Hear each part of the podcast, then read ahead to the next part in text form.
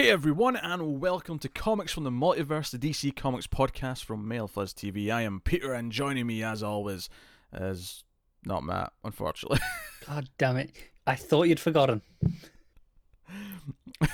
you had, hadn't you? no, no, no.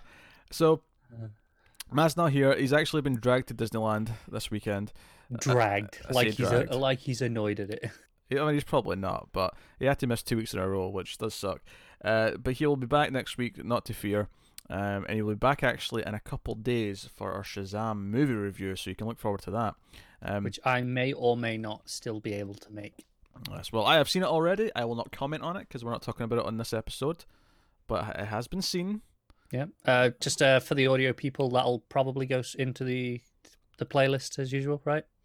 Yeah, yeah. The, the DC movie reviews always go into the, the feed with these. Yeah. Oh yeah, but it's it's been a while, you know, a few months. Uh, people may not be aware. Yes. Uh, speaking and speaking of uh, the the Justice League versus Fatal Five review uh, will happen at some point. We just didn't have time to fit it in yet, so it'll we'll do it. Me and Connor Yeah, will do it. Yeah, sometime in a, in a few weeks. Yeah. So yeah, so this this has the potential to be the shortest episode of this show that we have ever done.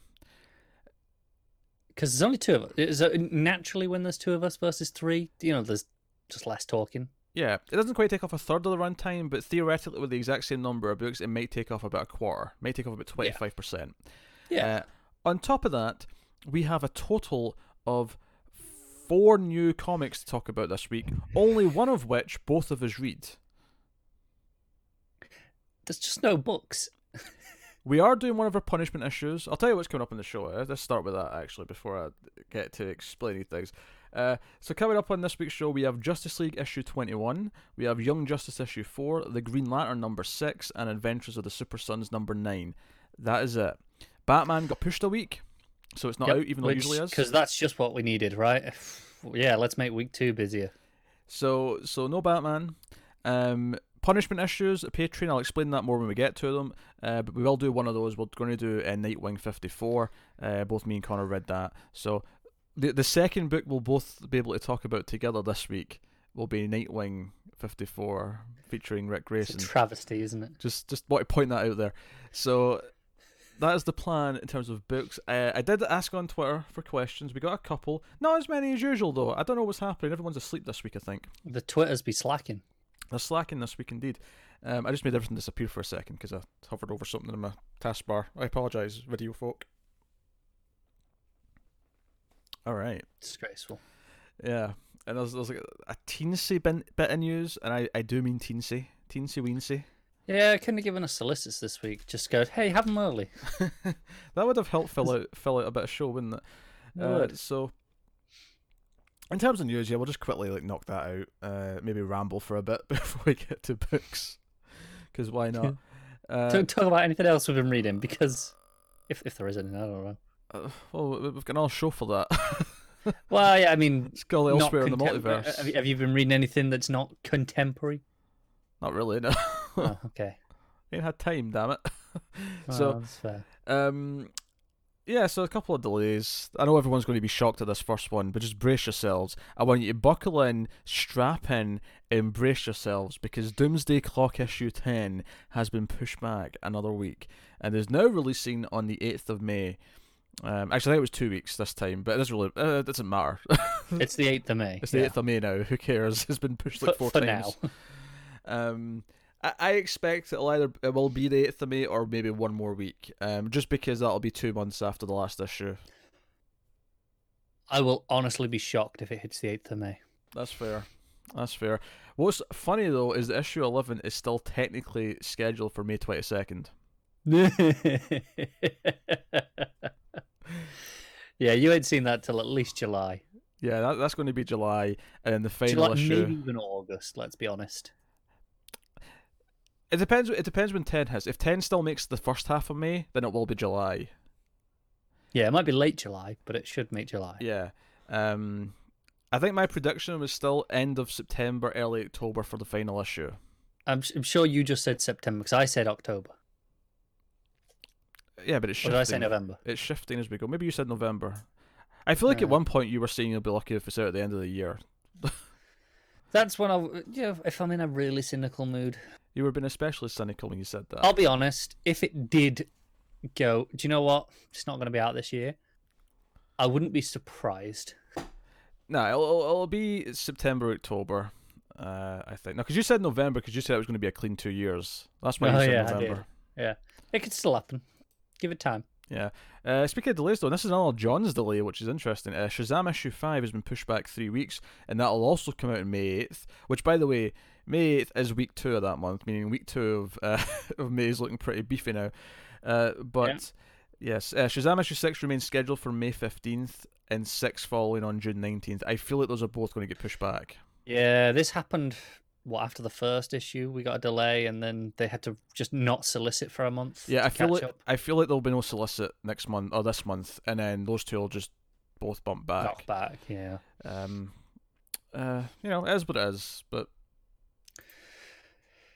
yeah, it feels consistent with Johns at the minute, though, doesn't it?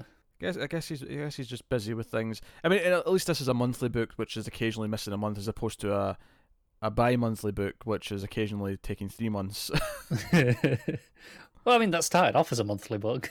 well, it did. It did. I was being really optimistic at the time. It was. It was. Really optimistic. I almost wish they didn't start releasing it until like at least six months later. Just like keep doing the work, bank up some, Yeah, yeah. and then start releasing it monthly. But hey ho, why would Mm. they do that? That- that? That's just the, the logical thing to do. Um, and then the other thing I just wanted to point out is that uh, Tom Taylor's been releasing, uh, I say releasing, has been revealing uh, some variant covers for DCeased, which I just wanted to pen- mention because I thought they were pretty cool. Uh, if you remember, one of the teaser images we got when it was first announced was the it was the It poster, Stephen King's It, but with Robin Yes. and Joker. Um, there's now a Poison Ivy one, which is Nightmare on Elm Street's poster, where she's in the bed like Nancy, and you've got uh, Batman who's like all demonic with claws, like being the Freddy Krueger. Really cool. And there's another Yeah. one with Superman, which is actually the poster from The Nun, which does upset me a little bit because The Nun's a terrible movie, but it does make for a nice cover. So So you'll allow it. yeah. So Yeah. and apparently there's going to be more. Uh, apparently there's going to be more. That's cool. And these aren't uh, retailer exclusive ones because there are retailer exclusive variants. Uh, they are now. These ones are the ones you can get at any shop. Uh, this is Yasmine. Yasmine Putri's doing these uh these movie poster covers. Yeah. So Look good. they do look good. Uh, it's- it's fun. Um. So yeah, that, that was basically it in the news. Um. I, I, I've got one other thing. Oh, go. Gonna go. Uh, there have been some changes to Batman 70. Oh yeah, you told me about this. Yeah, because I, it was a bit of a you know every so often we'll get yeah, okay solicitors will change, cover will change here or there. Um, just done both of those. So this is seventy. Get get out of here with the damn skills. God, awful product placement.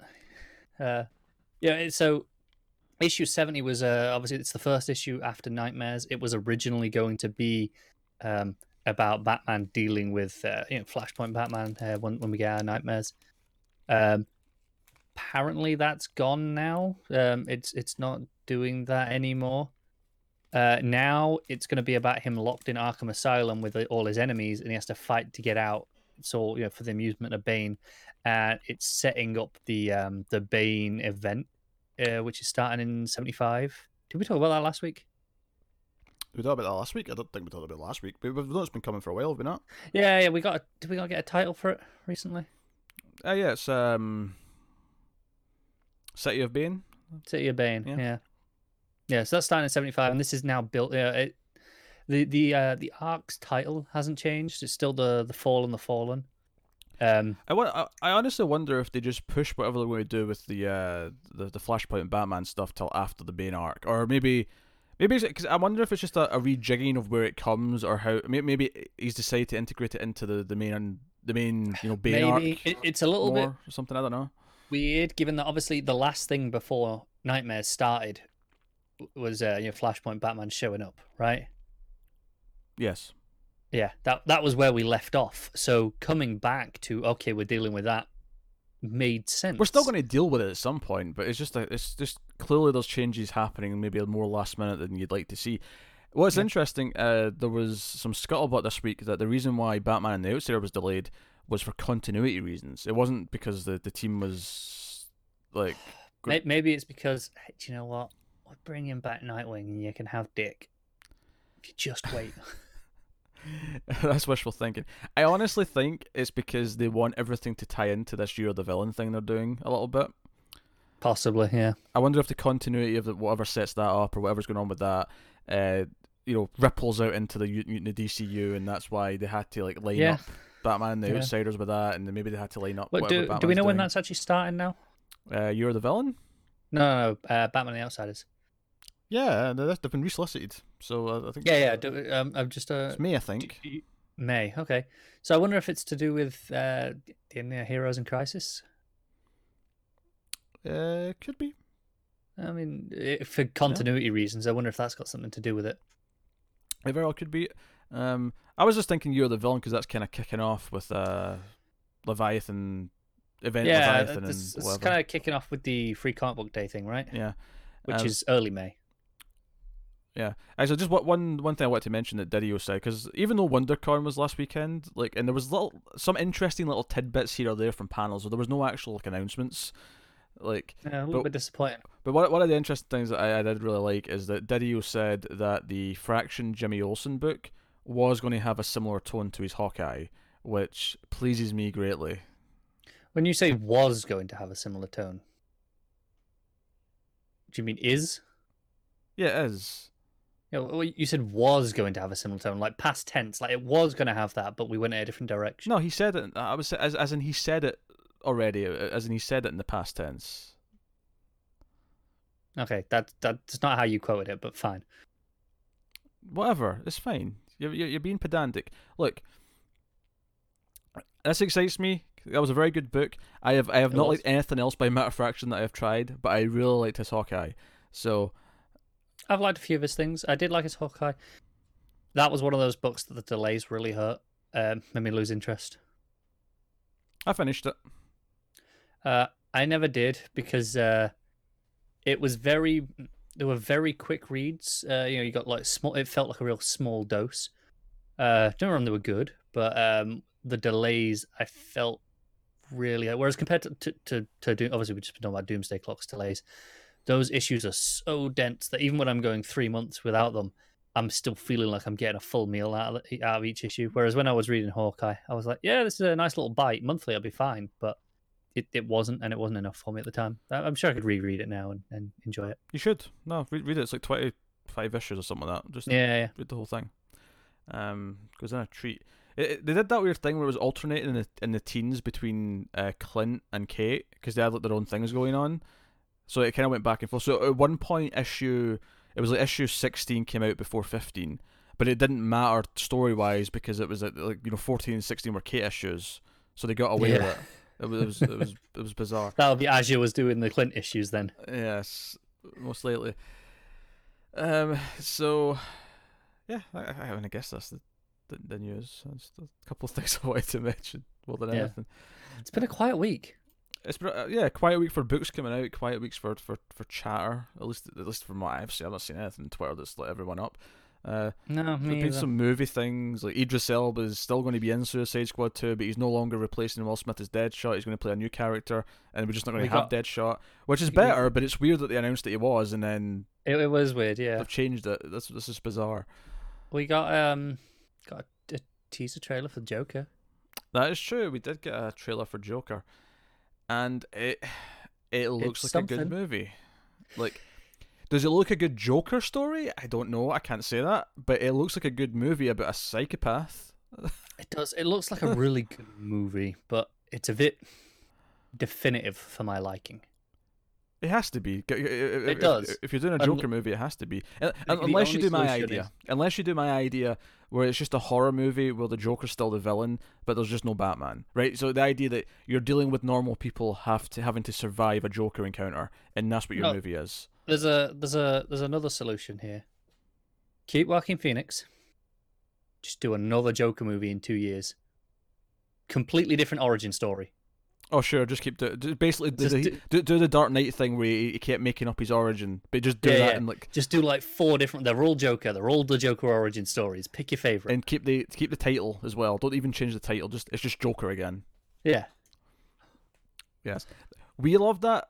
I feel like the movie studio would be terrified of putting out a movie with the exact same title, but with you know, They would. different They would story. be yeah. terrified. It wouldn't happen. But I'd, I'd let them do Joker and the Joker. The performance looks very good. Uh, This this is one of these things where I feel like people were fan casting Joaquin Phoenix for Joker for a long time, but it's one of those fast fan castings that actually makes sense and would work out if they ever did it. And sure enough, here it is. Yeah, yeah, and it Because there is a lot of fan frustratingly good. castings where I go, you're just picking them because they have the same beard or they have the same hair color, and I'm like, or they're bald, or they're bald. Uh, which, for the record, any any time I ever said Bryan Cranston should play Lex Luthor, it was not because he was bald in Breaking Bad. It was the character and the performance in Breaking Bad. I know, I know, but you, know, you get like Lex Luthor when people are casting for that.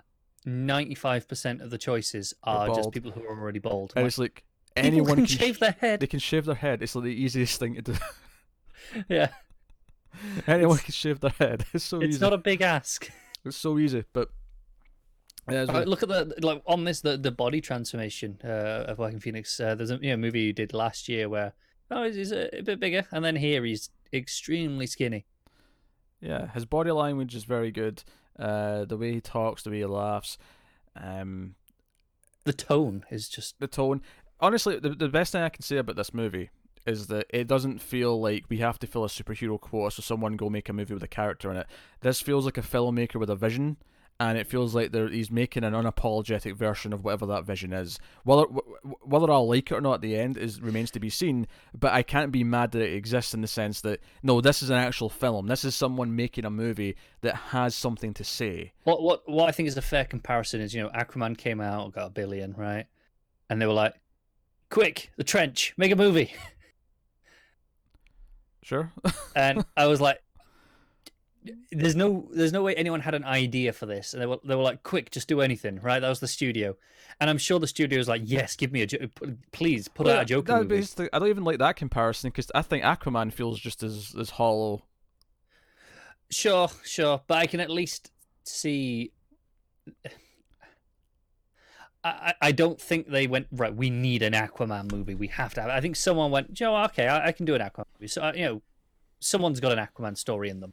Yeah, but No, like, no I- one went to and went, oh, let's do the trench. No, but Aquaman exists because they wanted a blockbuster. Because and it, Sure. that movie feels the entire time like it just is trying to prove that it's a blockbuster and is worthy of being a blockbuster. And it's overstuffed and it feels a bit hollow. It's not a bad movie. It's like a it's, it scrapes to like a six out of ten.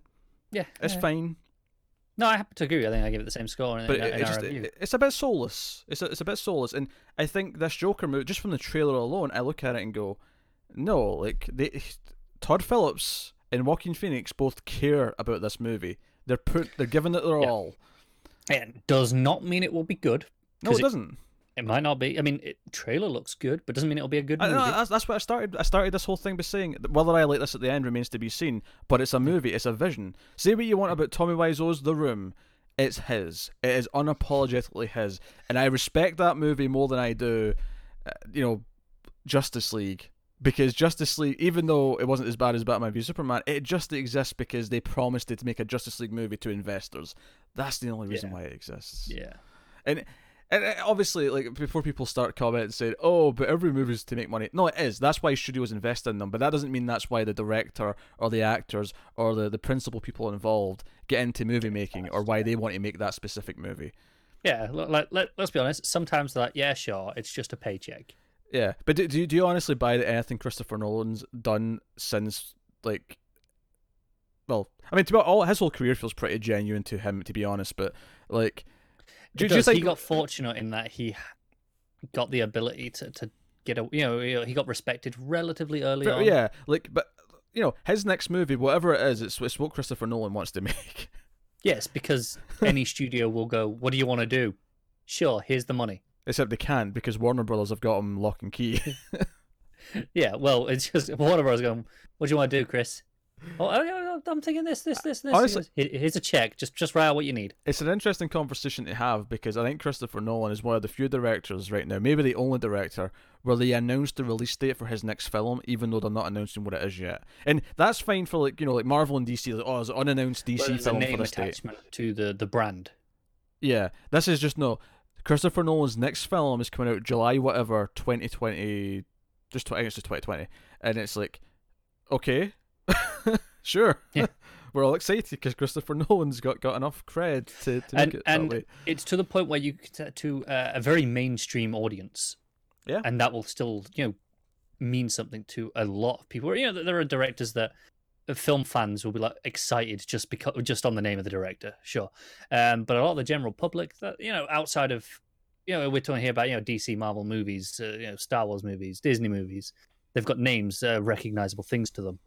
Whereas if you go, oh, it's it's uh, oh yeah, this director's film's coming out in a year's time, most people will be like, okay then.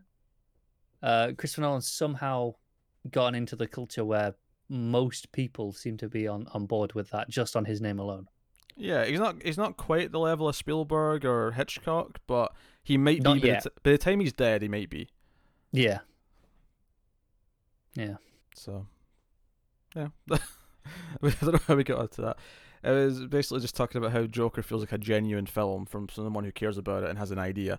Um, and that's the key thing. Someone had an idea and wanted to make it. Uh, Do, do you know? Do you know what someone didn't have a, a vision for by the look of the trailer that's coming up soon? what? Hellboy. That looked like the studio went. So we want that Del Toro movie, but we don't want to pay Del Toro. We want- Can you just make it but cheaper? But why? Why would they want the Del Toro movie? It's, the Del Toro movies don't even make that much money. There's, No, I know, but there's a reason why If- Hellboy three didn't happen. I, I know, but clearly they wanted that movie still for some reason because that's what we're getting. I, I, don't- I don't know. I I'm prepared to eat my words if the movie actually turns out to be different, but based on everything I've seen so far, Yeah, I'm not looking forward to that. And ho- honestly, if, if I wasn't reviewing it, I'd skip it. If, if if this wasn't an obvious thing that we have to review because Tim's going to have things to say, Tim Tim will insist. Yeah, yeah, and I say that as someone who I like Hellboy one. I really like Hellboy two. It's not not that it's a great Hellboy movie, but it's a really good Del Toro movie. It's Mm. full of just his style and, and fun, and I, I was really into it. So to do this, it, it's it it looks like it's aiming for that, just without any of the the skill behind the camera. Uh, so I don't know, not excited. yeah. And what's what's weird about that is that the director of the new ones actually made a at least one great movie, Which movie? The Descent. Okay, i am not seen it, but sure. So I don't know. That's, that's what it is. Um, and somehow I managed to get through all that without comparing anything to Shazam, which it was very tempting to do so, and I may have done Yeah, already on. Twitter. Uh, but I, I am avoiding saying what I feel because that's a whole conversation in and of itself. Um, yes, that that will be coming early next week.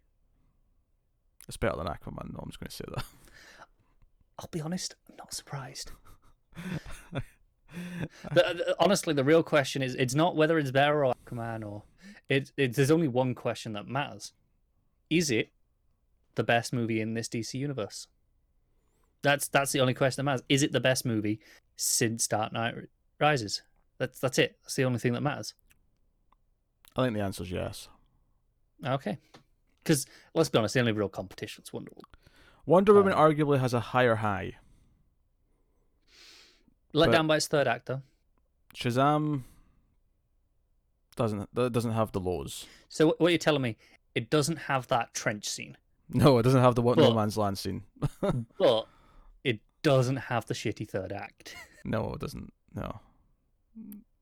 I'm looking forward to it. I am. I'm, I'm hoping to get to see it Monday during the day, so that's I can be on the And review. ap- apparently, there's a there's both a mid credit scene and a post credit scene. I never saw the post credit scene. Apparently, the post credit scene was just a joke, so I'm not too mad. But, uh, but you wish you'd known anyway. yeah, um, I will see. there, there's some funny Easter eggs in there, but uh, yes, uh, I'll be talking to Matt at the very least, maybe Connor as well, about uh, Shazam in the next couple of days, and that'll be up on the YouTubes and on the same podcast feed as this, as well as the Mail Fuzz Movies podcast feed. Which, if you don't know exists, there's a Mail Fuzz Movies feed where me and Connor talk about a bunch of movies. We actually just reviewed all the Batman movies uh, over. Well, I say all uh, the the the the eighties, nineties, and Nolan movies. Those Yeah. We reviewed those seven Yeah. over the past Yeah. month. So if you've enjoyed this last 15 minutes of us chatting bollocks about films, head on over there. this is what happens when DC only put out like five book, four books in a week. There's, there's nothing. I mean, there's some more, but I mean, we're not reading Like- E- e- a friend of mine who Harley who is Quinn reading more still only has six, and I'm like, yeah, that you must be reading everything they're putting out this week. It's a quiet week. It's a very quiet It week. is. So we'll start reading the books then. Well, not reading the books. We'll start talking about them. Jesus Christ. This is going to be a weird show if we just start reading them right now. Uh, but yeah, we'll we'll start talking about Justice League issue twenty one, which of course is written by Scott Snyder uh, with art by Jorge Jimenez, who may also be kind of co-writing that. It's, it's unclear. It's kind of like that whole Patrick Gleason and Tomasi thing. Yes, he's he's got a storytelling credit. Uh, so how much did you hate it, Pete? Because I read this and quite into it. I'm not gonna I'm not gonna lie, but that was to be expected.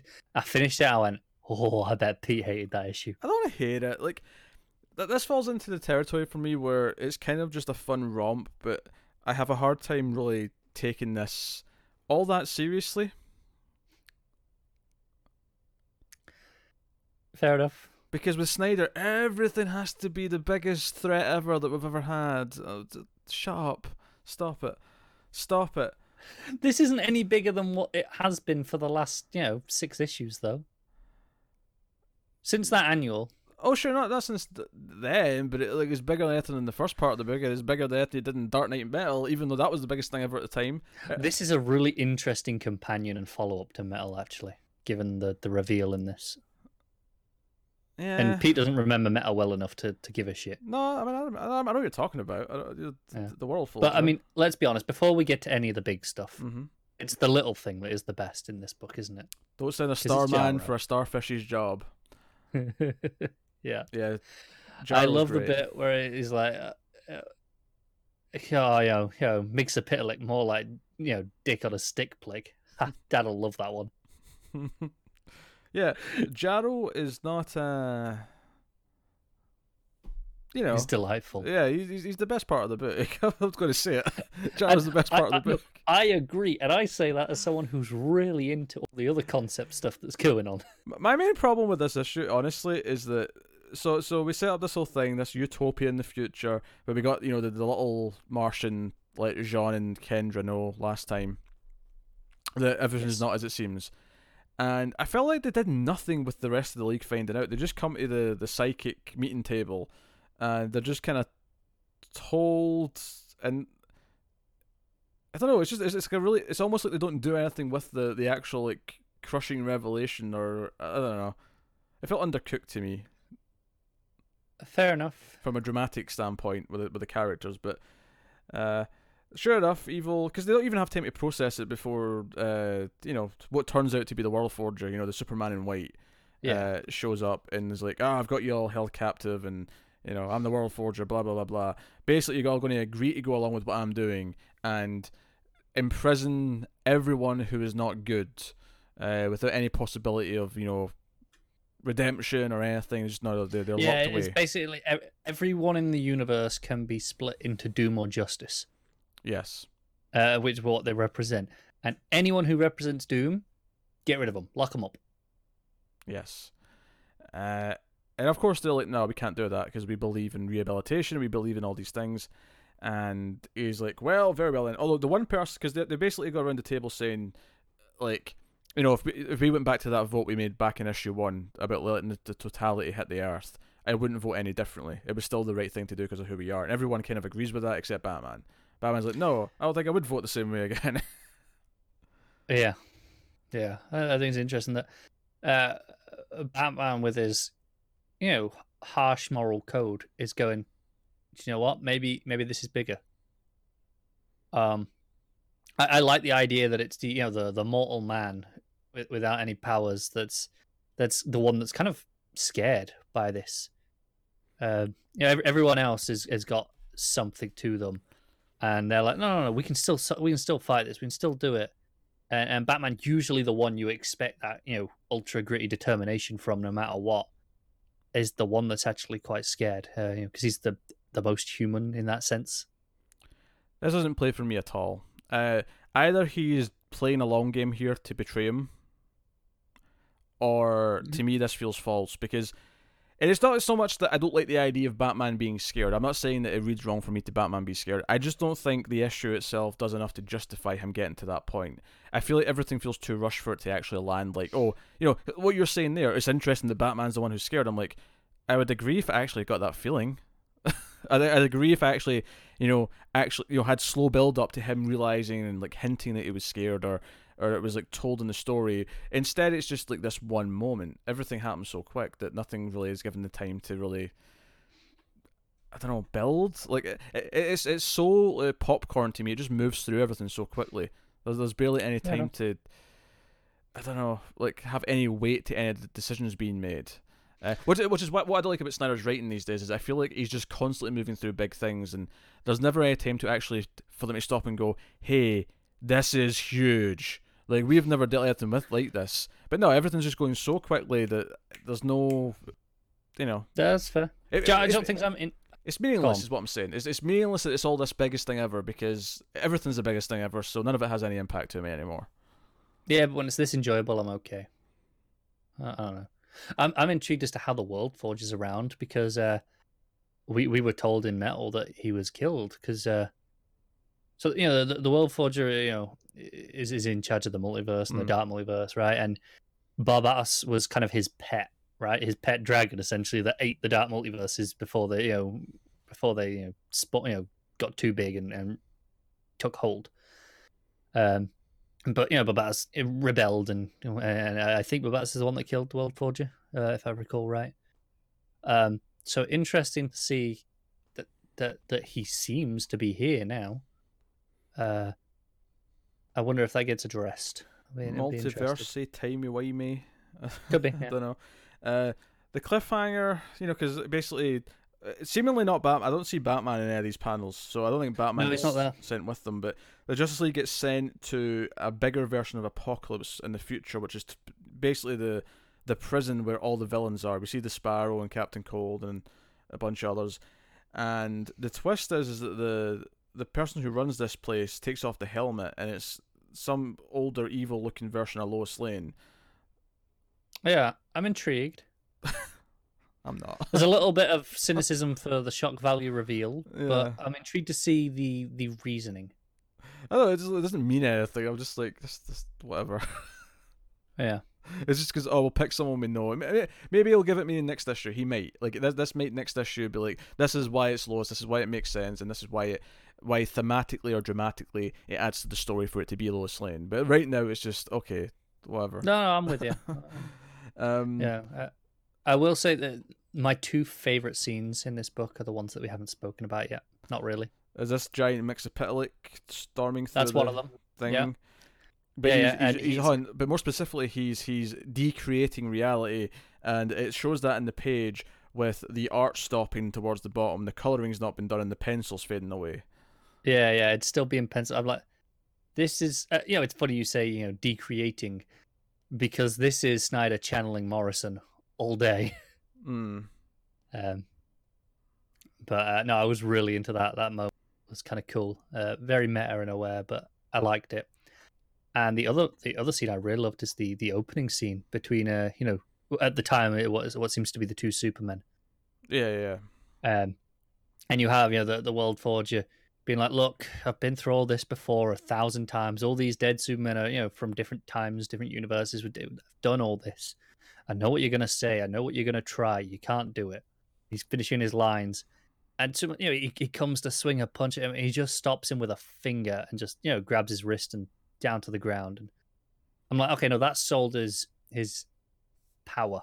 Uh, You know, just there, you know, the, the, in like, it's, it's like simple uh, you know, couple of panels just at the top of a page with the, just the finger and then the, the wrist grab.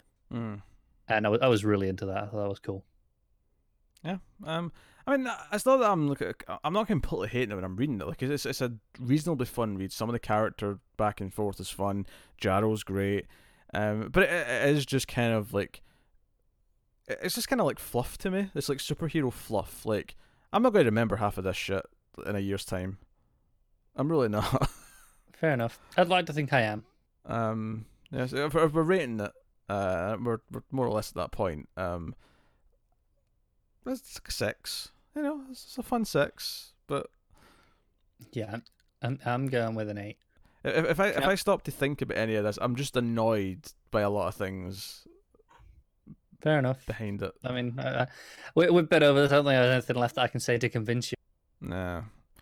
Just uh, one, one of my favorite moments in the art because uh, the art's actually really good throughout. You know, it's really solid, really consistent.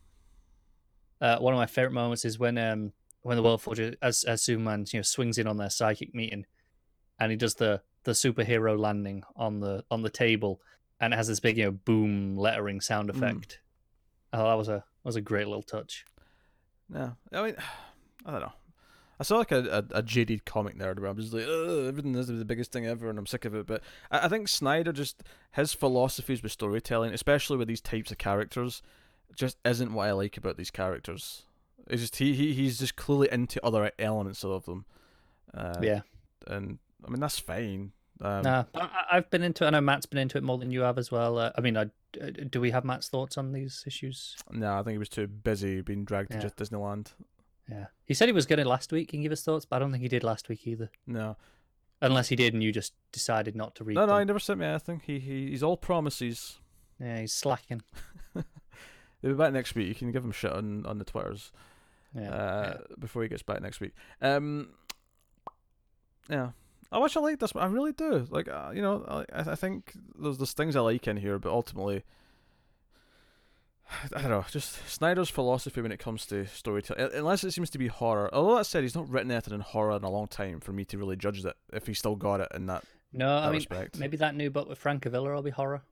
Yeah, I, ho- I hope it is, and hopefully it's, it's kind of returned to the form that I would like Snyder to be in. But, Yeah.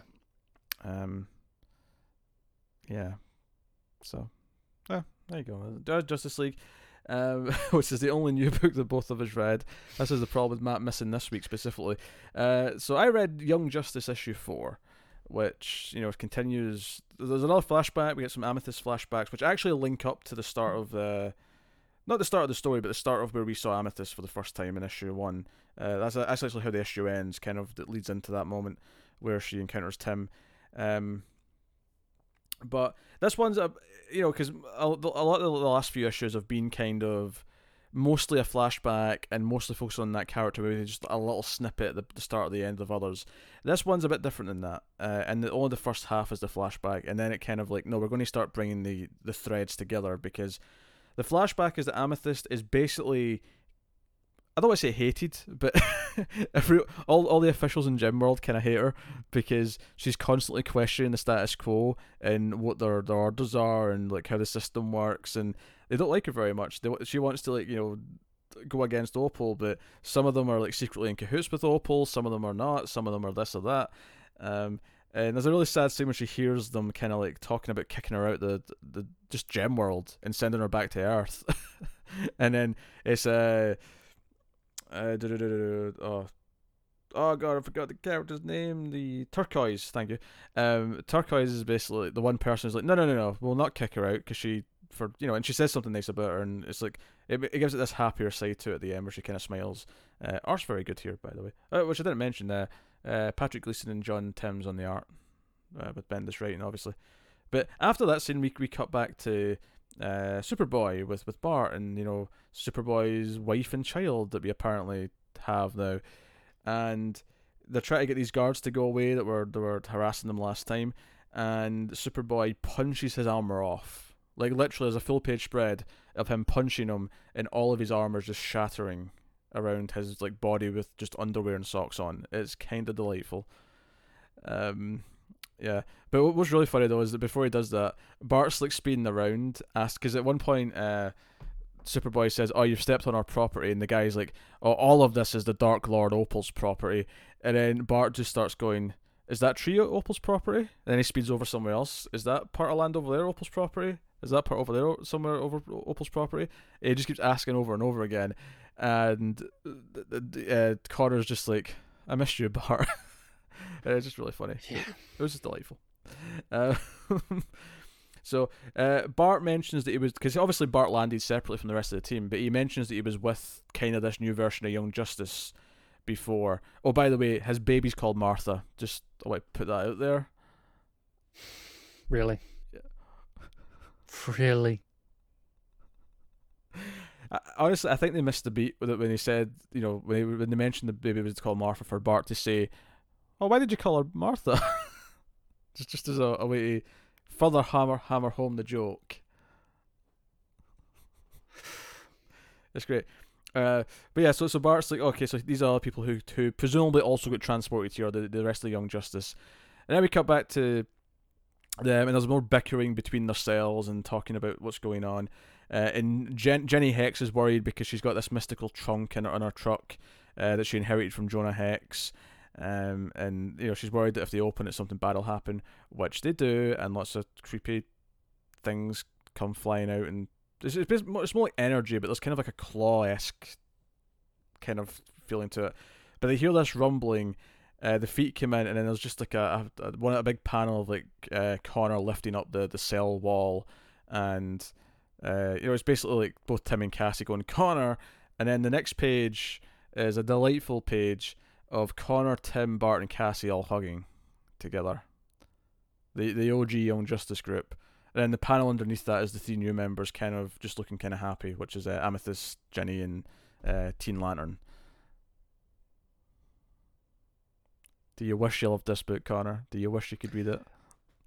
I intentionally didn't listen to a lot of that, and then I heard Teen Lantern, and I went, "Ugh, yeah, this is why I hate it." Did you hear me talk about the hug? I did. I've already seen the page on Twitter like, earlier in the week because, of course, it couldn't not be ruined. You're not going to be there anyway. What are you complaining about? Well, I just of principle. Oh, That I didn't even have to go looking to just see that pop up on my Twitter. It was annoying. So together, the team's together. Um, and it's like, okay, so you know, why did these people attack us? Uh, and uh, Amethyst is like because we're a threat, and then we get the flashback to like you know just as the the weird stuff happening where the, the world started changing, it was all earthquakey, uh, which is right before Amethyst ran into uh, Tim, and we get the same dialogue from the end of that issue, and there you go, that's the that's the end of the issue. Um, this was delightful. If you've been enjoying Young Justice, this was kind of the issue that brought the first four together, because because uh, or yeah, two and three were very kind of standalone-ish on their own. Um, this felt like everyone came together, and it was kind of because I wasn't expecting it this issue. I really wasn't. I thought it was going to be Amethyst focused and just be that the whole issue, and that was that was fine. Like I needed to learn more about her. Like I never knew she was originally from Earth. Like that was news to me. So I'm like, okay, I'm learning things about Amethyst. I like that. Um, and then no, it, like, it gave me all this great stuff at the end where they're back together. The art's fantastic. Uh, uh, you know, Gleason kills it. Uh, Tim's is also very good. Like the, it's very expressive. It's, it's got that, that, that fun youth youthfulness to it. You know, uh, so it's one of the things I always talk about. Uh, Super Sons actually is wh- when they have the the more youthful art, but the way you know, the, the way it's more expressive, like the way kids over overreact to things. Not, not that they're overreacting here, but it has just kind of that, that energy to it. Uh, and I really like that. Plus, plus having the characters all be delighted to see each other again. They all remember each other. There's still questions to answer, but you know we're getting there, and this is this is cool stuff. Um, so I assume next issue it'll be them on the run from Opal's forces slash maybe racing towards Opal to try and deal with it. And of course, I imagine that Amethyst will end up coming back with the team to Earth because she'll either be not welcome or because other reasons. I would expect. Um, I love how cars just ignore me as much as possible. I, I just I'm intentionally not listening because if I start listening, I'll likely get irritated and start making comments, and I, I just don't want to go down that. Okay, okay. Um, yeah, and it was interesting hearing kind of some of the, the, the politics of uh, of Gem World and how these things. I mean, don't get me wrong. I can't. I mean, I couldn't name you all the houses or anything like that because there's too many of them. It- right, right now, it's just Opal bad. Um, everyone else might be bad or good, but Opal's got this a stranglehold. Uh, but no, uh, it's very good. But I mean, I, I've been digging this series a lot. Uh, th- this was the one. I mean, this was easily the book I was looking forward to most. And not to spoil the end of the show when we rank things, but I mean, it's it's coming in at number one, baby. so, uh, Young Justice is very good. Uh, I would give this issue a solid eight point five. It was very good. I, I have to imagine Matt loved it. I have to imagine. Uh, I mean, you'd think, wouldn't you? Yes. So no, it was a heartwarming reunion, and I think if you're a fan of these characters, you were probably delighted uh, with some of the scenes in here. Um, and as per usual, uh, if you like Bendis speak, the banter is very good. Cool. All right. uh, which means Connor's going to talk about the Green Lantern issue six. Grant Morrison writing, Liam Sharp on the art. Uh, take it away, I guess. Yeah, yeah. So uh, we left last issue with uh, Hal joining the, the Black Stars uh, and being given like one final task, uh, and it was to to kill Adam Strange, uh, you know, to prove his loyalty. And that's that's you know we pick up right there where we're on Rann and and they're there and and Hal's like, no, no, I'm I'm not going to do this. I won't kill an unarmed opponent. Let's make it fair. You know, uh, it, it essentially becomes a duel. Which I'll get to that in a minute. There's a couple of little pages before that where we have uh, the controller Mu, uh, who is uh, in in charge of the Black Stars. He's the the leader. Uh, obviously his uh, controller. So he's from from Maltus, same as the the Guardians. Uh, and he is kind of threatening them uh, in a very it's it's that kind of blackmail. It's like, hey, well, you know, we're just here for your protection. Uh, just just uh, you know, give over. Um, you know, if if you weren't, if we weren't here, what about those Sun Eaters, hey? Uh, you know, and Alanna's like, hey, we know those Sun Eaters are dead, and it takes like six hundred years to get uh, for them to grow up again. So we're fine. We'll, we'll you know, we, we can worry about ourselves. Uh, just some interesting politicking going on there. Um, but we, we actually get the, the duel between Hal and, and, Adam, and it's a, a proper you know Western style duel. You know they they stand together back to back. You know walk ten paces, turn and shoot, and the pacing is absolutely wonderfully rendered uh, by Sharp. You know split all these different panels as it turns. Uh, the the facial reactions as to you know okay what exactly happened because obviously you, you see the them both shoot and and you you're just waiting for a minute to see the the reaction, and then you see you see Strange drop his gun and go down. Um, he's been hit right in the chest and uh, he, he's dead. You know, he's seemingly dead, and they're like, right, congratulations, Hal. You know, you're you're you're more. Well, they're not calling him Hal, of course. They're calling him Black Star Parallax. Um, but congratulations, you know, you, you did it, and Alanna's there, you know, mourning over her husband. It's like, no, what, what are you doing? You're you're our you're our Green Lantern because it's you know it's in his sector. You know, you're, you're supposed to be protecting us. What what are you doing? And she's distraught. Um, but they, they go to take uh, take him away because on, on Rann nothing's wasted. They you know immediately like let's go and look for his uh, his his organs. Everyone's a donor. Um, because they're very efficient like that. Uh, but Hal goes off with uh, the, the the vampire queen, whose whose name I'm blanking on, admittedly. Um, and they have a bit of a chat about the, the ideology of the, the Black Stars. You know, where where does it come from? You know, the the name. Where, what was wrong with Dark Star? Um, it's like no, Black's absolute. You know, Dark. There's it leaves room for interpretation as to how dark, essentially.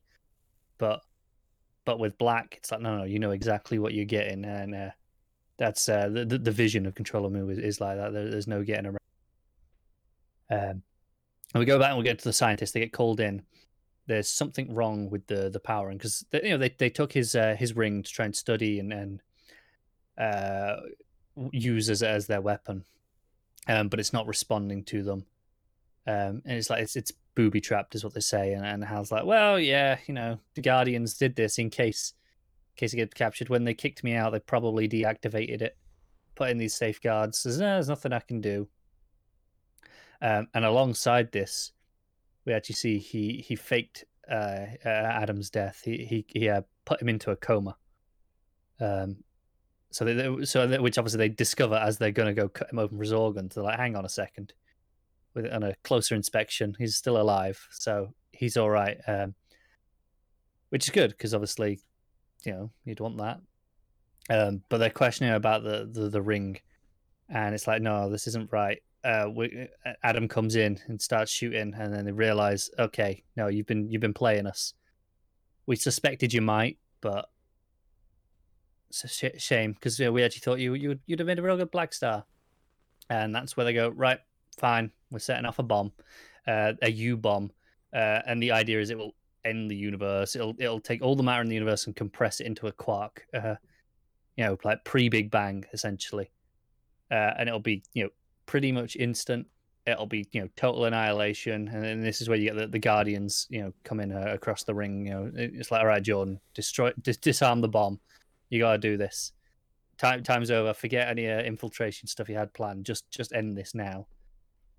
And and then it ends. You know, he, he's gone. Uh, you just get this green light, and it cuts away, and uh, it's it's Adam Strange giving a speech, and it's you know basically um, giving Hal like a, a hero's funeral. Essentially, there, there's no body, but they're like you know we he they they assumed he must have died because you know all the Green Lantern rings went dim as he used that much power. He, he dragged it from the from the the core lantern, core battery, and uh, then you know after he did that, the the U bomb was gone, but so was Hal, uh, and the things gone. As he's giving his speech, he starts fading. You know, the the Zeta beams are taking him back to Earth, and then we finally cut just to a little epilogue where we're in space. You know, and the the ring is just floating in space on its own, and then it seems to be not a, it's it's either a reflection or it's an image inside the ring uh, I I, th- I think it's a reflection, but it's uh, if it turns out this is happening inside the ring, I'll I'll let that go as well, because it's it's there for interpretation in this panel. Um, and it's it's Hal, and he's on this kind of this this planet. It's very green. Uh, all the coloring's tinted green, and you know he's he's there going. You know I you know I remember you know getting go, you know, moving through this dust storm, this, you know, green sat, green dust. I'm sure there's a job I've got to do, but I don't really remember. You know, he goes, "Oh, you're the you're the first person I've seen on the road since uh, since I got out of the desert. I was hoping that you could give me some directions." And the guy is very cryptic. You know, this little squat fella. He's sitting on a, a signpost. He's like, "Oh, you know, you you know what you're searching on. You know, cast on the shore. You know, uh, it's it's all this." kind of uh, almost prophecy esque mumbo jumbo. And he tells him, you know, there's one exit, lies that way. Uh, they call it the Emerald Sands.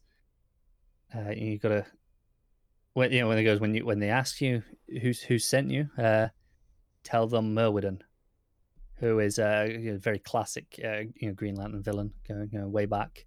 Uh, originally, it was you know a bit of a sorcerer.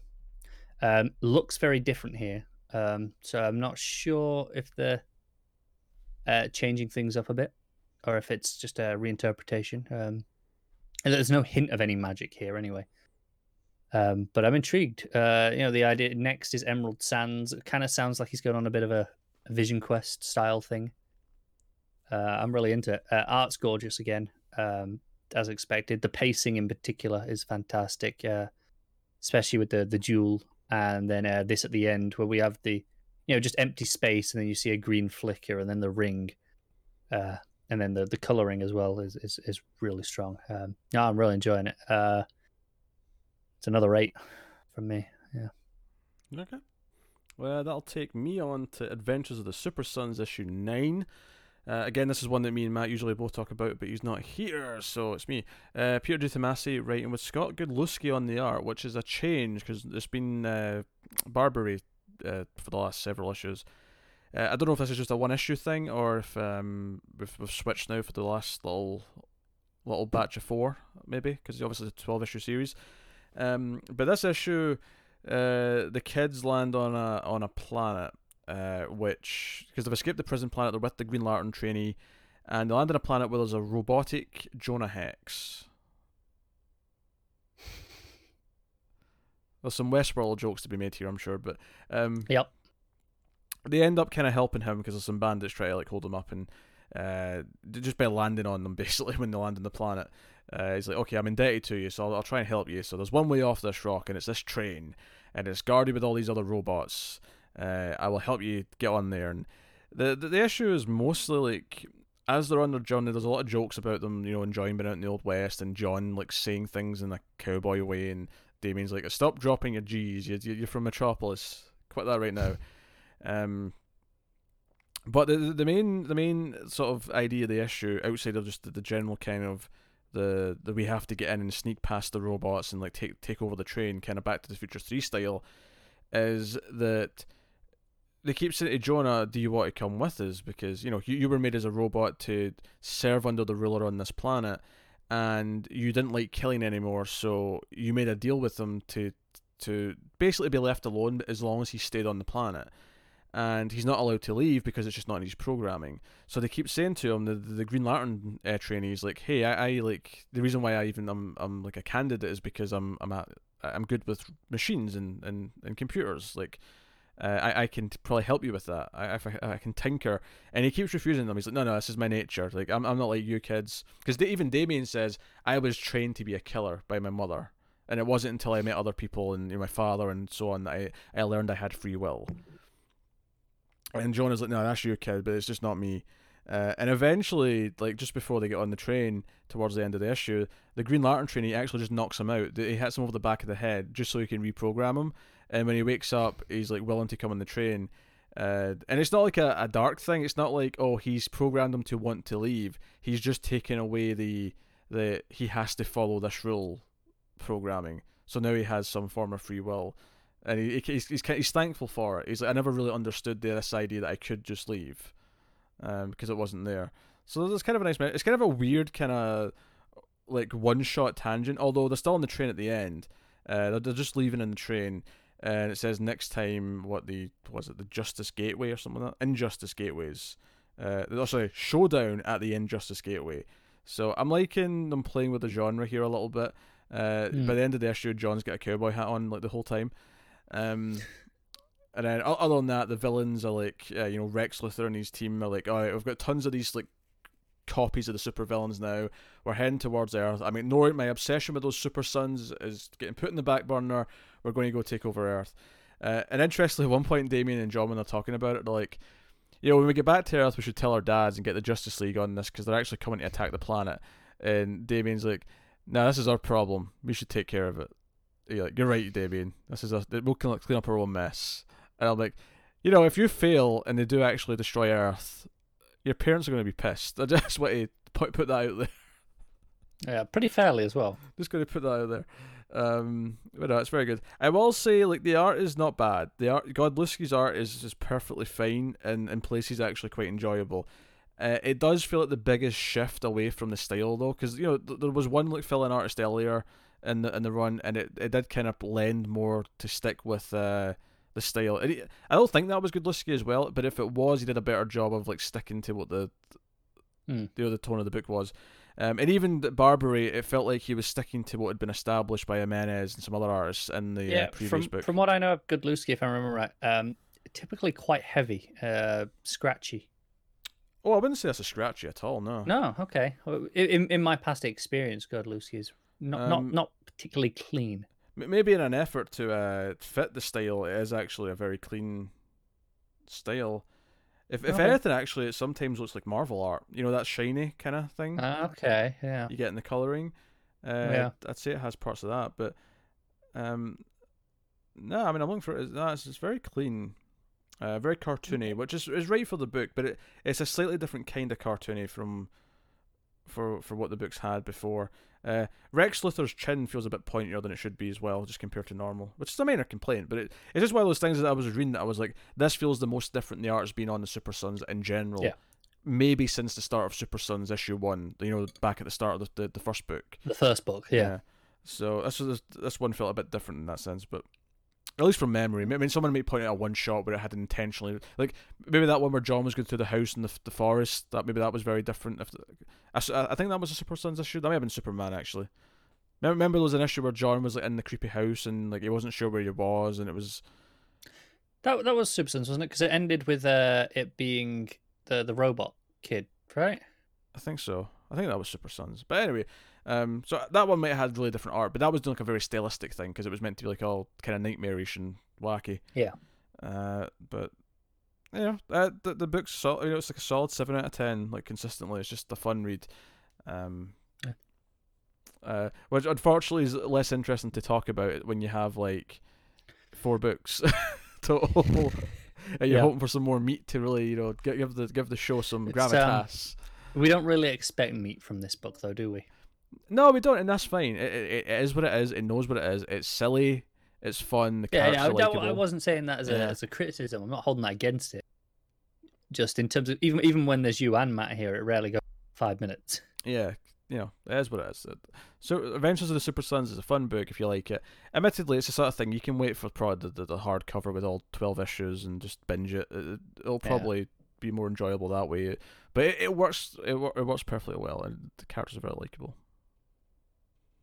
So there you go. So what are you giving it? Uh, seven. I said. Oh yeah, okay. So, so it was, a, it was a, sw- it's a swimming in sevens book, uh, and I mean that in a a nice way, uh, in the nicest possible way. Well, that does unfortunately take us on to Nightwing issue fifty-four. And why are we reading this? Why are we talking about it now? You're like, that's like four issues behind. What, what, what are we doing? So on our Patreon at patreon.com slash mailfuzztv, we have a couple of tiers where someone can make me or Connor, or in this case both, read a read a comic book once per month.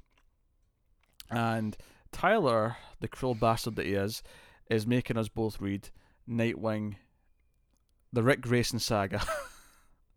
he made us pick the, up. The, the, the Ric Grayson travesty. Yes, because we we read read fifty and fifty one, uh, just out of dedication to the podcast.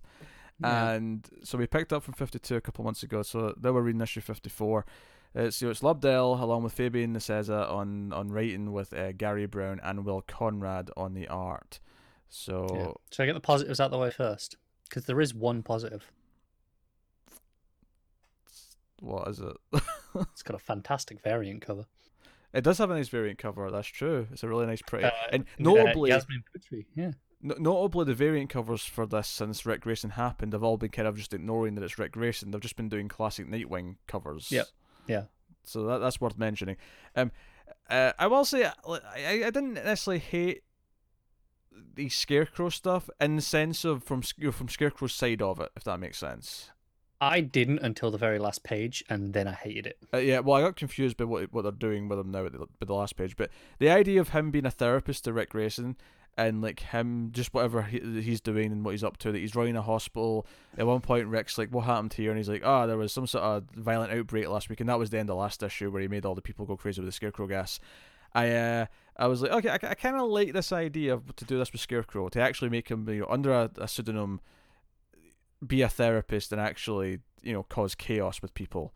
Um, Mm. That idea I thought was okay, but uh, of course, every time Ric started talking about how much he wanted to not be Dick Grayson, I was just like, oh, I know.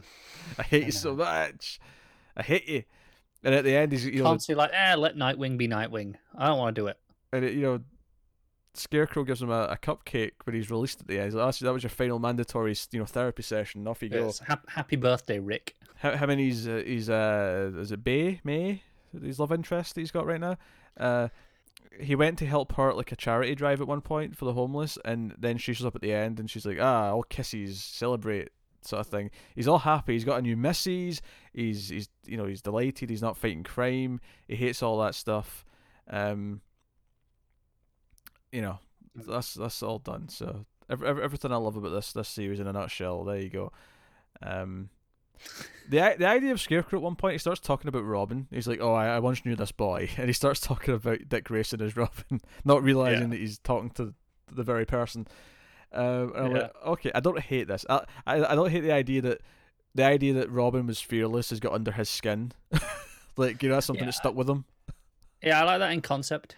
Yeah, I That's- think it, it's turned into this weird obsession now that I don't really get.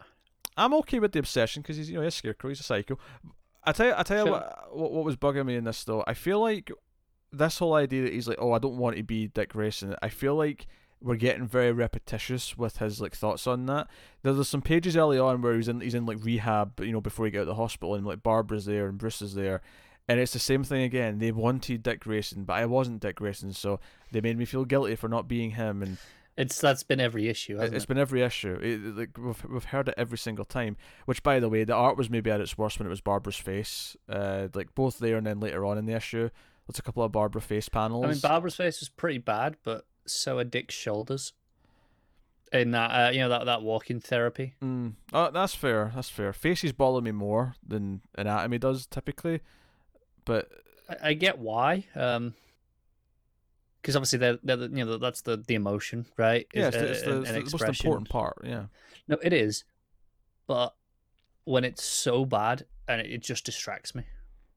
Yeah, that's fair. That's fair. Uh, and other, otherwise, like we just keep kind of returning to the cops who are now the Nightwings. Well, one's a cop, one's like a firefighter, and one's like whatever. And and they're like, hey, call him Nightwing, constantly. Yeah, don't, don't call him uh, Sal or whatever his name is. Like call him Nightwing because we're out in the field. And he's like, you guys need code names as well. And so I'm sure we're going to have fun code names in the next issue for all these Yeah. cop Nightwings.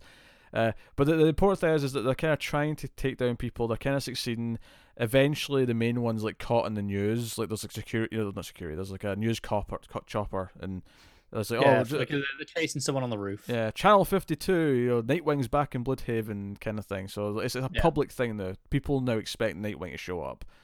Yeah. Um, but one one of them kind of freaks out uh, and kind of freezes, uh, and it causes a car crash. Uh, Yeah. So And they're like, let's just not tell the main guy. yeah. So so we're setting up that maybe there's going to be some problems with some of these these these characters not Not being fit to, for the task. Who'd Yeah. have thought? Not being good enough essentially. Yeah. Um. Yeah, the, the final reveal's kind of weird though, because the final page is like Scarecrow being like, "Oh, I'm going to cure this city of its its fear," and I'm like, "Wait a minute, wait, what?" Um, why does he have a Funko Pop of Nightwing?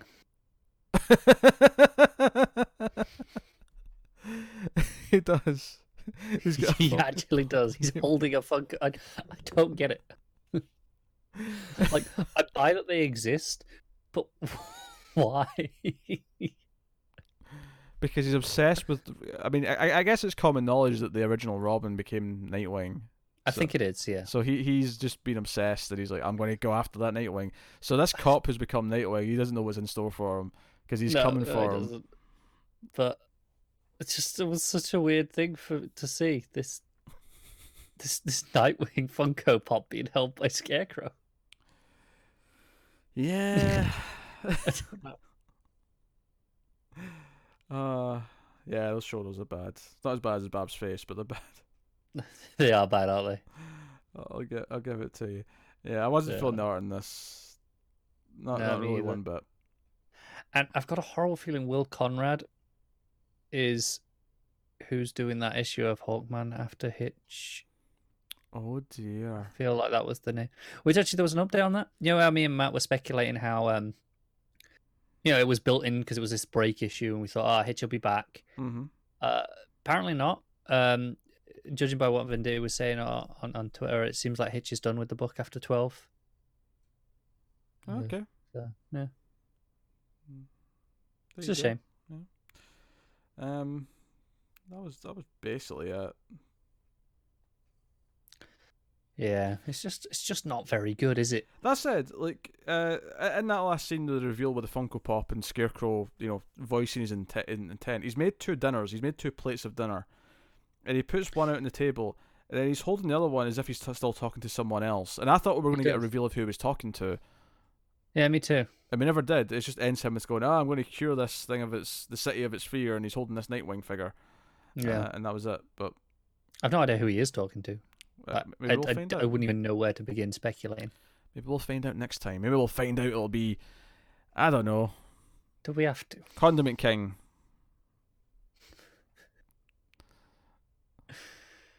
Be down for that. Jonathan Crane is in cahoots with the Condiment King next time in Nightwing, starring Ric Grayson. I mean, the ridiculous factor would at least have some appeal to it. Do you know what this is like? This this whole Ric Grayson thing. It's just like you know in the hit television show Buffy the Vampire Slayer, we had Angel as the main love interest for the first three seasons. It's almost like instead of just replacing him with Riley, Angel got amnesia and thought he was Riley.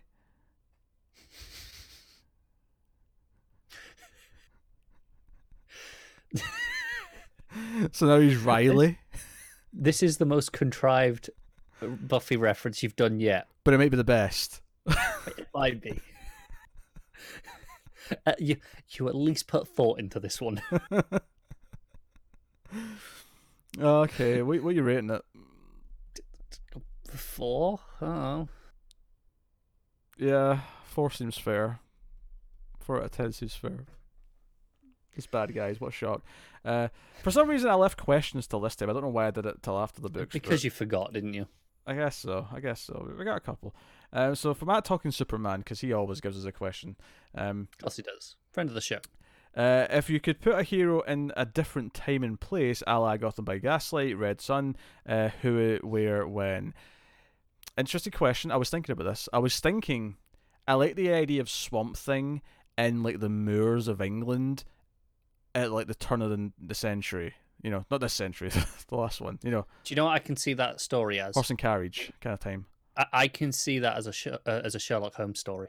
Oh yeah, yeah. I, I, I, I- can just picture like the like the horror scenes have been out in the moors and then like swamp things rising in the fog, kind of thing. Yeah, yeah. No, that'd be cool. I'm getting that kind of thing, which I, I guess is kind of similar to Victorian London. It's kind of similar to Gaslight, but that's just the first thing that popped out of my head as I was thinking about this. Yeah, no, I'm I'm with you. Uh, it's a tough question. Um, you've had prep time. I haven't. This is unfair. I thought I won. I thought I won in advance. yeah, yeah, but like you said, you've thought about it. I, I, you, you've just thrown it at me. These so, aren't um, private. You can see these tweets. I could, but you know I don't. Yeah, it's on you. You could have gone, hey, you might want to check these out. You might want to think about it. Go and take a look. But no, you didn't. You knew it was coming. You knew it was coming. You you can't say shit. Whatever. Yeah. Also, my new mic in Pop Shield, you can actually see my face through the Pop Shield now, which I think is quite good for the video. You can kind of still see my expressions. Yeah, don't know why we'd want to, but yeah. The people, the people do. Yeah, okay.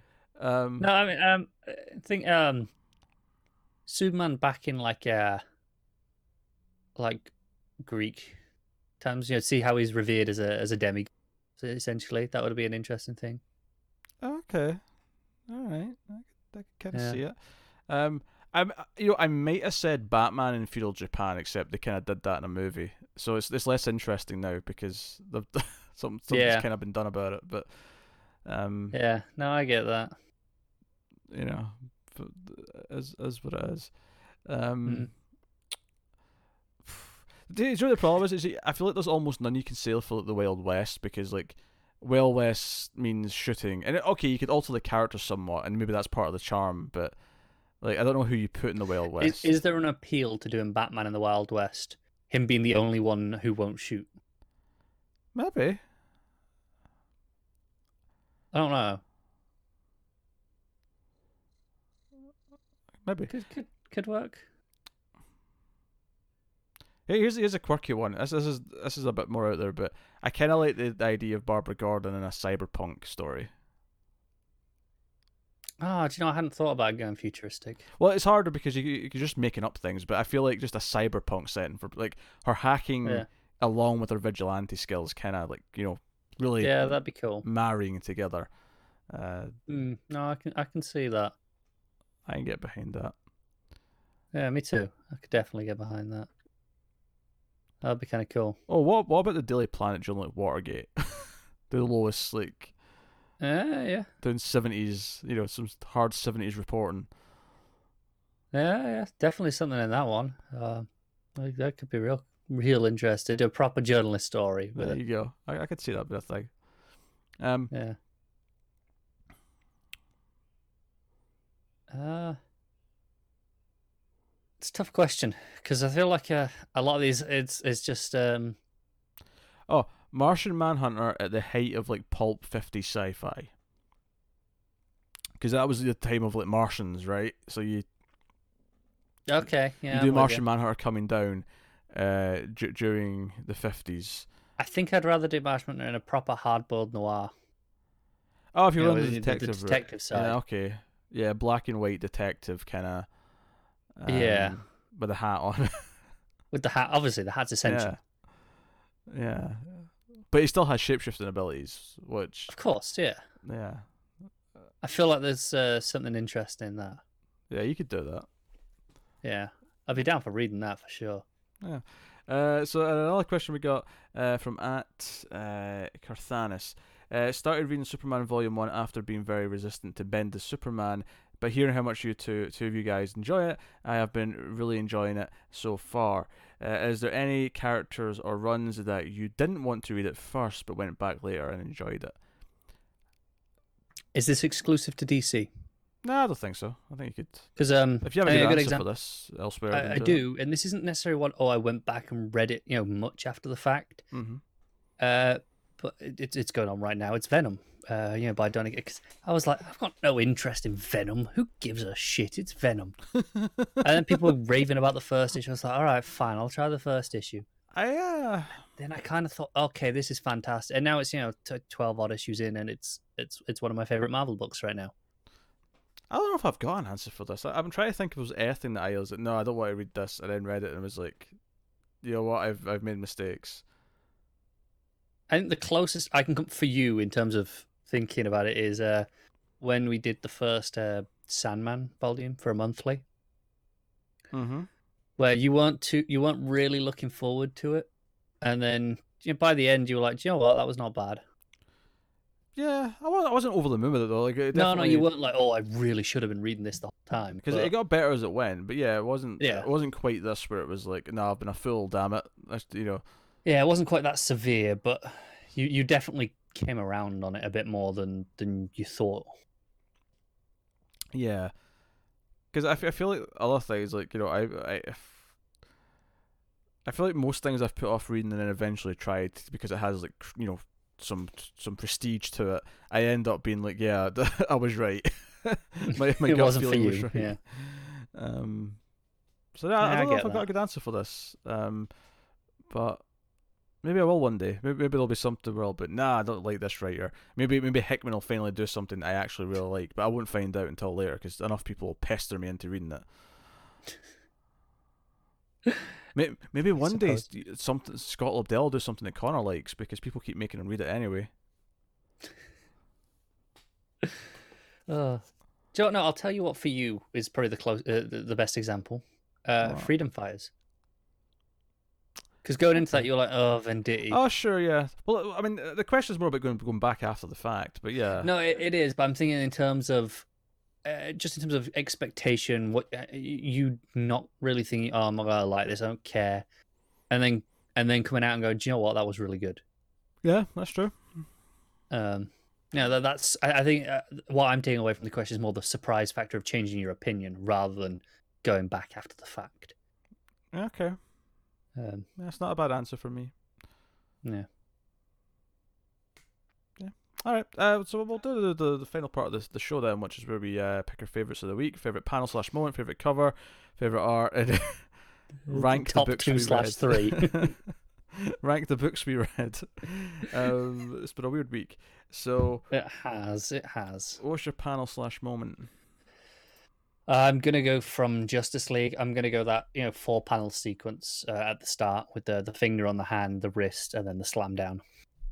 Okay, uh, I'm going with a hug from Young Justice. It's easy pickings, but that's what it is. Sure. It's easy. Um, and then favorite uh, cover of the week. Uh, let me go look at previews because not getting any variant covers anymore. Damn it, DC. Oh, that was handy when you did that. I really enjoyed having those there. And that was consistent for a long ass time as well. It wasn't like it was just recently. Yeah, uh, I'm actually just gonna go with the regular Green Lantern cover. I like it. It's got a, it's got a great vibe to it. Sure, sure. Um, I'm probably going with that variant for Young Justice. Uh, the the Dan Mora one. Yeah, Yeah. it's it's not bad. That's really nice. Uh, so I think it just uh, uh, the the only thing I don't like about that is it really bothers me that like uh, with with Connor at the top, it's it's uh it's shaped where it cuts off. Um, you know, the the two girls go down to like you know thighs. You know, they got a bit going on, and Tim just cuts off dead at the waist, Uh, and I, like it feels really unnatural. yeah, you could have drew, drew the, just the the pelvis Just a little bit more, yeah. just to give it, yeah. Um, that's fair, but yeah, I'll Yeah. go with that. Uh, best art of the week. Um, yeah, I'm going for Young Justice again. I, assume you're going for Green Lantern. I am, yeah. There you go, easy pickings. Um, and then ranking the books. What have you got? I guess Justice League and then Green Lantern. Yeah, I- I'm going with Young Justice at number one, uh, Super Sons at two, and Justice League at three. There we go. What a quick section that was. What a weird week. DC put some This stuff is- out in week one. Yeah, what's going on? This is unacceptable. I know it's bizarre. Um, We, ca- we can't have a show out of this every week. and, and I know obviously we dropped Deathstroke and there's another couple of things that are on that, that we don't read, but like it's still if you look at the, the there's there's still stuff in like week two we don't read as well, but we still Yeah, have like- like In total this week, how many were published? Yeah, it- it- we we had Super Sons, Deathstroke, Female Furies, Green Lantern, Harley Quinn, Justice League, Suicide Squad, Black Files, and Young Justice. So there's still only like eight total books, whereas usually we're reading eight to ten. Hmm. Plus, there's more we're not covering. But hey, uh, there you go. So I'll tell you what's coming next week. Um, you can tell if there's been any It- it- changes, Connor. Since It'll be a lot because it's uh, it's a big week too. Yeah, so we have Detective Comics 1001, we have Superman issue 10, Batman 68, which was supposed to be this week, uh, Wonder Woman 68, The Flash 68, Supergirl 29, uh, Catwoman 10, Uh, yep. Hawkman 11. The reason why I st- still doing that because Catwoman's one that's been pushed a week, uh, you know, a couple Here of or times. there, yeah. Uh, we get the final issue of Titans with 36 of that. Batman Who Laughs number 4. Wonder Twins number 3. And then also out, although we're not covering, is Electric Warriors uh, number 6. Red Hood Outlaw 33. And Justice League Odyssey issue 8. Uh, Electric Warriors, isn't it? Okay, well. We aren't going to talk about it anyway. so okay. No, but I mean, just in case someone was looking forward to it and you got their hopes up. Yeah, yeah. Well, there we go. That's what's coming next week, uh, and this wraps up your your weekly DC Comics podcast. Uh, Less of a shambles than last week. Less than the shambles, yeah. Just light on content because DC didn't give us anything, the bastards. Yeah. Uh, No. But Matt is next week, so look forward to that. Uh, Ne- ho- next week is uh, is going to be a slog of books. yes, hopefully, hopefully I sounded quite sexy at least because I got a new mic this week. Uh, that sounds better. It's, uh, it's, it's been going on about it. It's nice. I like it. It's nice to have new things. Uh, so, uh, yeah. So let us know what you thought of the books from this week. Uh, if, if you want to support us, you can go to patreon.com slash mailfuzztv and you can support us for as little as a dollar per month. You get some stuff early, you get some bonuses, exclusives. Um, if we're promoting other things that we do, of course, it makes makes sense to mention two other multiverse podcasts. One is called Elsewhere in the Multiverse, which starting this week goes up in two parts on YouTube. The first part goes up a little bit earlier, before this one goes up even, uh, and then the second part goes up sort of Tuesday, Wednesday time, right before the new books. And uh, the audio version knows just one full episode uh, on the Tuesday, Wednesday, so you can look out for, for that. That's that's like me and Connor talking about Marvel books or, or Image books, IDW, all that kind of thing. Just everything else we like to read that's not DC. And then we have television from the multiverse, which is me and Connor talking about DC TV shows. Um, uh, you know, Doom Patrol, Supergirl, Flash, Legends of Tomorrow is Legend of back. Tomorrow's back. Uh, all those shows, so check out that if you're interested. Uh, obviously, all of our content is on the YouTube channel, Mailfuzz TV, but there are also audio podcast feeds for for pretty much everything. If you go over to the Patreon, there's a nice list of everything, all the, all the different podcast feeds we have, uh, and all the different, how the, the way the way we split all of our content up on there. Uh, obviously, the YouTube's a good place to sort of sample everything, though. Uh, but uh, yeah, so thank you very much uh, for watching or listening. Uh, also, actually, I should mention the Shazam monthly because obviously one of the perks on Patreon at the five dollar tier is the monthly episode. Um, I did say last week we'd have it up before the movie came out. That did not happen. We've both read it. We've both read Geoff Johns, Gary Frank Shazam. We both read it this week, and we've just not had a t- chance to squeeze in the recording itself. It's coming very soon, so Yes. look forward to it. Uh, but yeah, so thank you very much once again for watching and listening. We always appreciate it. Keep reading DC Comics, but always remember to never get lost in the Speed Force.